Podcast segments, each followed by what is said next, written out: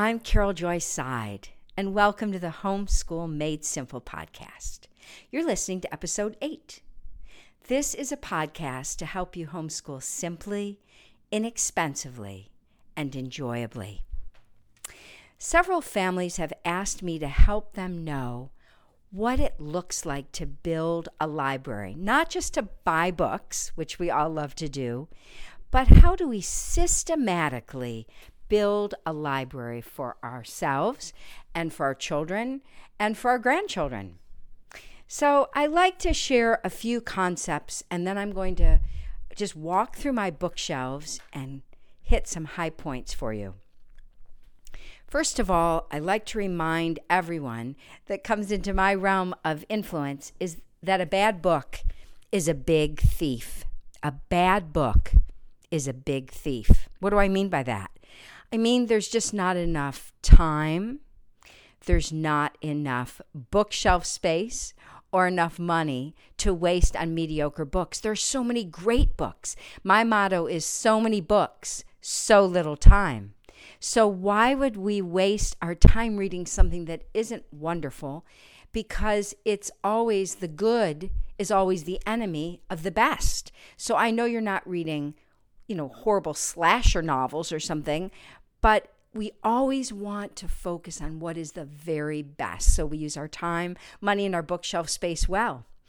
Um, I like to give you a little word picture of what if you were going to a desert island and you were allowed to take one large cardboard box, you know, like kind of a book sized box, and you could fill it with any books you wanted, but those were the only books your children were going to have as they grew up. This was going to be their literary exposure. You would really think twice about what you put in that box. You wouldn't just throw any old thing that you found in the basement or at grandma's garage sale or um, some leftover thing that nobody really wants or cares about, you would agonize. Well, which one of Jane Austen's and which Dickens and and how about a complete Shakespeare and which versions of the Bible do we want and Pilgrim's Progress and you know you would agonize over those books and you would think twice about them for sure. And I know you're not living on a desert island, but I do know that the books that children grow up with have an impact on their lives. And when they've interviewed adults and they ask them, What are the books that were in your childhood home? They can list them verbatim. They can tell you what color the covers were, what the illustrations were. Books in your home have an impact on your children. And so there's no room for mediocrity because we want the best of the best for our kids. So I thought I would go through some classic books that are just foundational for any library. And then I'm going to talk about Christian classics, and then I'm going to close with Christian biographies. So, some classics that every child needs to grow up with, and every adult for that matter. Um, I'd probably start with a complete works of Shakespeare, and they tend to be very heavy and large. So see if you can find a great bargain one or a used one, but that's just something that every home should have. And then you want several versions of Pilgrim's Progress, which is the best selling book of all time, other than the Bible. And I love the original, unabridged, Old English version but I also think there's room for many other versions. There's one from Crossway called just Pilgrim's Progress, but it's been slightly the the language has been slightly modified. Moody has several titles, Eerdmans several titles. These are kind of like the living Bible version of Pilgrim's Progress. If a child's been raised on the King James Bible, then the original is no problem. But if they're not used to that version of the Bible, you might want to start them out with something a little bit more accessible. Probably the most accessible would be the book Dangerous Journey, published by Eerdmans. It's been around for about 40 some years, uh, illustrated from an illustrator in England. And we'll talk about that when we get to the children's books in another podcast. But just so you know, Pilgrim's Progress is central to building a great library. And then I would start with the very best. I would start with my friend Jane, and she wrote six complete novels. And my favorite of Jane Austen's writing would be Emma and Persuasion. Emma and Persuasion, although you can't go wrong with reading Jane Austen. And then the second, probably greatest writer ever of fiction would be considered Charles Dickens. And I am very, very devoted to what he considered his favorite child, semi autobiographical book called David Copperfield. Then I would love you to think about some of the Christian classics that uh, have really stood the test of time. C.S. Lewis would personify someone whose books have never gone out of style, and I will mention have never gone out of print, not one of them. My favorite might be The Great Divorce and also Till We Have Faces. I enjoy letters to Malcolm, chiefly on prayer, but anything that Lewis wrote is worth reading. And of course, the Narnia books, but we're not talking about children's books right now. Then the man who impacted his life tremendously, George MacDonald. I'm very fond of all of his writing, but I prefer some of his less wordy books. Um, he wrote a lot of Gothic novels, and I think his best has been edited as Wee Sir Gibbie of the Highlands. It was edited by Michael Phillips. So it's a little bit streamlined for the modern reader, which I think in the case of George MacDonald can be helpful. But he also wrote the Parish Papers, Gifts of the Child Christ, and of course, uh, his children's books, which are matchless. At the Back of the North Wind, Princess and the Goblin, Princess and Curdie. Then Dorothy Sayers and her Lord Peter Wimsey novels, and G.K. Chesterton, his book Orthodoxy is a must, and then all the Father Brown crime stories. Father Brown is a fictional priest who looks kind of befuddled, but he solves mysteries in the most brilliant and ingenious way. I really enjoy the book Vanity Fair by Thackeray. I think it's a wonderful understanding of human nature and really the corruption of human nature in, in a more subtle sense, but still very impacting. When I think of one of the greatest writers of all times, I think of Henry James. The man honed every sentence and every concept, and I never tire of reading him. And then his friend, who wrote uh, The House of Mirth, which I considered a masterpiece, Edith Wharton. Edith Wharton was very influenced by Henry James, and they became friends. I would love you to read Howard's End by E.M. Forster. Of all the books that Forster wrote, I think Howard's End is his very best but I also like A Room with a View, Where Angels Fear to Tread. Uh, that he wrote many books, not all my favorites, but Howard's End is definitely in the top ranking. And then an American author, Willa Cather, who's best known for her novel My Antonia. But I also recommend Oh Pioneers, The Song of the Lark, many other books that she wrote. She was a very, very talented, insightful writer. Sometimes when you read a really great book, you feel like it's almost poetry, even though it's written as prose. And Willa Cather is one of those people. Elizabeth Gaskell, who was known as Mrs. Gaskell, wrote at the time of Charles Dickens. And my preference for, I like all of her books, but my preference is Wives and Daughters. And then uh, Potok, P O T O K, The Chosen, Ray Bradbury, Fahrenheit 451, How Green Was My Valley, Richard Llewellyn.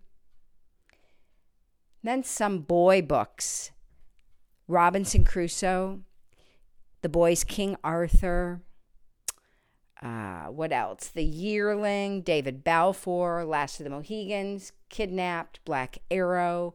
All of these books were illustrated by N.C. Wyeth, Andrew Wyeth's father.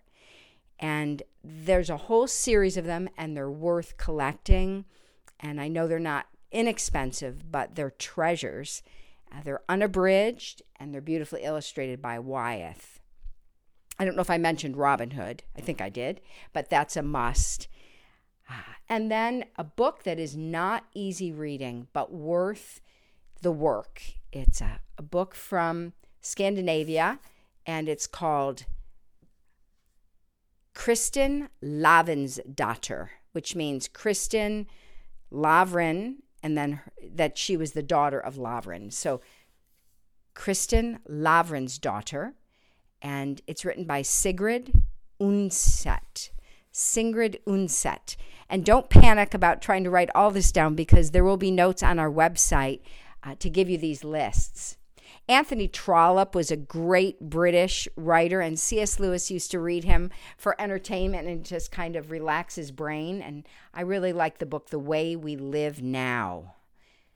And then George Eliot, of all of her writing, I know her name wasn't really George, just want you to know her. Even though it says George, it's not really her name. Her name was Marianne. But anyway, Silas Marner, I think, is a magnificent jewel of a book and really understanding how character can be transformed by being exposed to love and, and beauty.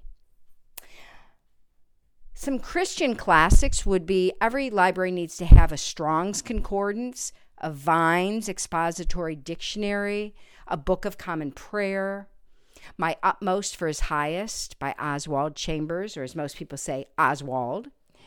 Uh, many different translations of the Bible. A Phillips translation, I think, is very important. The ESV, Amplified. Uh, I love the King James, the Jerusalem Bible it's so helpful to read scripture in multiple translations. And then Henrietta Mears, What the Bible is All About. Every, every uh, library should have that. Operation World by Johnstone, just talking about the unreached people groups of the world. Life Together by Bonhoeffer. Hind's Feet on High Places by Hannah Hurnard. And every library needs to have a J.I. Packer, Knowing God on the attributes of God, understanding the nature of God. A fun kind of checkup book for all of us is The Emotionally Healthy Church. The Emotionally Healthy Church by Peter Scazzero. And it's my favorite thing about the book is he tells a story of as a pastor being the shepherd of a not very healthy church, and how one day his wife asked if he would mind if she and the children went to another church. That just made me laugh out loud. Such a great story. Uh, J.B. Phillips, Your God is Too Small. Henri Nouwen, The Way of the Heart. Really powerful, tiny little thin book on contemplation and silence and solitude and those spiritual disciplines that the American church is so lacking in. And then R.A. Torrey, the founder of Biola, and someone whose books I never tire of, How to Study the Bible. And he has many books. He has one on the Holy Spirit, and his books are great. And these are all short, thin books, some of the books I'm recommending to you, which makes them much less intimidating. Uh, the greatest thing in the world, I read this book over and over again, it isn't really a book, it was simply an impromptu address that Henry Drummond was asked to give at a meeting by Dwight Moody. I love the books of Tim Keller. I especially like The Prodigal God, but also Counterfeit Gods. Love that book. And then The Seeking Heart and Let Go by Fenelon, a French monk who I read over and over again. And then let's talk about some key Christian biographies and what those look like. Because if you've listened to Dr. Lyle Dorsett's interview with me previously to this, you will know that biographies are the key to our Christian formation and our edification. So, some key biographies John Newton, written by uh, Aitken, a British author, Jonathan Aitken, who went to prison after being in leadership in the government of Britain. He perjured himself under oath, much like Chuck Colson. He went to prison, found Christ, and now is a leading voice for Christianity in the nation of Britain. Father Ten Boom, the story of Corrie Ten Boom's father, written by Corrie, and one of those people you want to grow up to be like. Give Me This Mountain, the autobiography of Dr. Helen Roseveare. Dr. Roseveare was a surgeon in Congo, in Africa, and she was kidnapped during the revolution there and was held captive and very, very traumatic situation, and yet how she overcame her pain, her adversity, went back to Congo and continued to minister to the people there. It's a story of overcoming that I've rarely read anything like. Tramp for the Lord by Corrie Ten Boom, which I love and read over and over again. And then several books by Dwight, I'm um, sorry, several books by Dr. Dorsett, A Passion for Souls, which is the life of Dwight Moody, and uh, Seeking the Secret Place on the spiritual formation of C.S. Lewis. I really love that book and recommend it. Then I have a heroine that I am going to do a podcast on soon, and her name is Henrietta Mears, and she was education director at Hollywood Presbyterian during kind of the golden age of that church. They brought her in from Minnesota, and she took the Sunday school department from about 400 children to about 4,000 children. And families would drive two hours each way to bring their children to her Sunday school. So there are a lot of books about her. One is called Dream Big, the Henrietta Mears story. Another one is just called Teacher. That's what everyone called her. So people like Bill and Vonette Bright, who founded Campus Crusade, who actually lived in her beautiful home with she and her sister, uh, that's what they all called her, Teacher. And she really exemplified what that looks like. A biography you may not be familiar with, but one that I have been very uh, influenced by, is When God Says Go. When God Says Go by Lutz. Uh, Lorry Lutz, L O R R Y, and then L U T Z. It's the story of a slave's daughter and how she would hear stories about people in Africa and she thought, well, why aren't why aren't we going there? Her name was Eliza Davis George, and she was raised in a very segregated Texas, and she started hearing stories about Africa, and she decided to go to Liberia, where our slaves had been sent um, after the Civil War. And when she died on her 100th birthday, hundreds of Liberians paraded through the streets carrying banners that read, Mother Eliza George, great daughter of America, great descendant of Africa, great saint and missionary mother. Her life was the best commentary on the Bible we have ever read. Can you just imagine what a great book that is? I mean, it will challenge your life. And then Dr. Dorsett also wrote a book on C.S. Lewis's wife, Joy Davidman, called And God Came In. Ben Carson, Gifted Hands. Uh, Stephen Mansfield wrote a book on Churchill. I never stop reading books on Winston Churchill. He's one of my very favorites, and it's called Never Give In. And then there are a series of books for children that I recommend so highly. They are from Scotland and they're called the Trailblazer books. And there are probably about 40 titles in the series, and they're very well written. Many American biographies are very kind of weak and watered down, and these are top notch. And, you know, there's everybody from Eric Liddell to Richard Wurmbrand to Joni Eareckson Tada to Billy Graham, Helen Roseveare, Lottie Moon, uh, Adoniram Judson, John Newton, Patricia St. John, etc. So those books are top notch. They're published by Christian Focus Publications. And then Susanna Wesley, uh, who's someone I love to read biographies on. Sandy Dengler wrote a children's biography on Susanna Wesley that I think is a really well done, clear, simple book for children. And then The Little Woman, excuse me, the story of Gladys Aylward.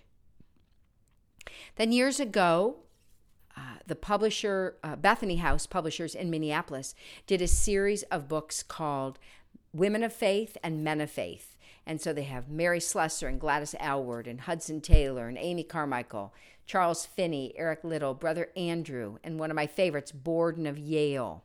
And those were a whole series of books that you can still find often used.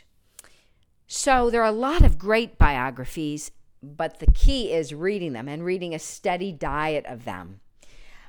My pastor in California, Chuck Smith, uh, had a biography done by his son, Chuck Jr., and it's just called Chuck Smith A Memoir of Grace. And I love reading about Chuck's childhood and his early years. A, because even though he went on to be the pastor of the largest church in America, he had a lot of not so great moments in terms of hard things in ministry. Never worked full time, always had to have a second job in order to support he and his family in ministry until he came to uh, Costa Mesa and took a church of, I believe, maybe 20 people and turned it into the largest church in America simply by just teaching the Word of God, chapter by chapter, verse by verse. And you can listen to his podcast for free or you can go to the website, The Word for Today. Uh, the podcast, I believe, is also called The Word for Today. And it and but on the Word for Today app, you can just put in a book that you want to study. You want to study First Peter, you want to study Leviticus, or whatever, and then it just drops down for free all those chapters, word by word, chapter by chapter, that you can listen to commentary and teaching on as you're studying the word for yourself. I highly recommend those resources, and I use them all the time. John Piper wrote a series of books for Crossway, um, and I'm going to just share one in the series. This one's called The Hidden Smile of God, and the series are called uh, the series was called The Swans Are Not Silent. The Swans Are Not Silent, and this one is on the fruit of affliction in our lives. So it's about John Bunyan, William Cowper, and David Brainerd. And I love this book and all of the books in this series of The Swans Are Not Silent. So they would do like three biographies in each book of, you know, great people that have predated us and, and influenced the church and history. So that's just a quick overview. Our next podcast is going to be talking um, further about how to build a library and what that looks like. I look forward to having you join us for that, and I really appreciate you listening in. If you liked what you heard in this episode, I'd appreciate a rating and a review on iTunes. Or if you'd simply tell a friend about the show, that would be great too. Visit my website, Carole Joy Seid, Carol with an E at the end, and then Joy, and then Seid, S E I D, carolejoyseid.com. To subscribe to the monthly newsletter and receive exclusive discounts in my online store where seminars and interviews are available. Be sure to tune in next week for my next episode, where I help you homeschool simply, inexpensively, and enjoyably. Blessings.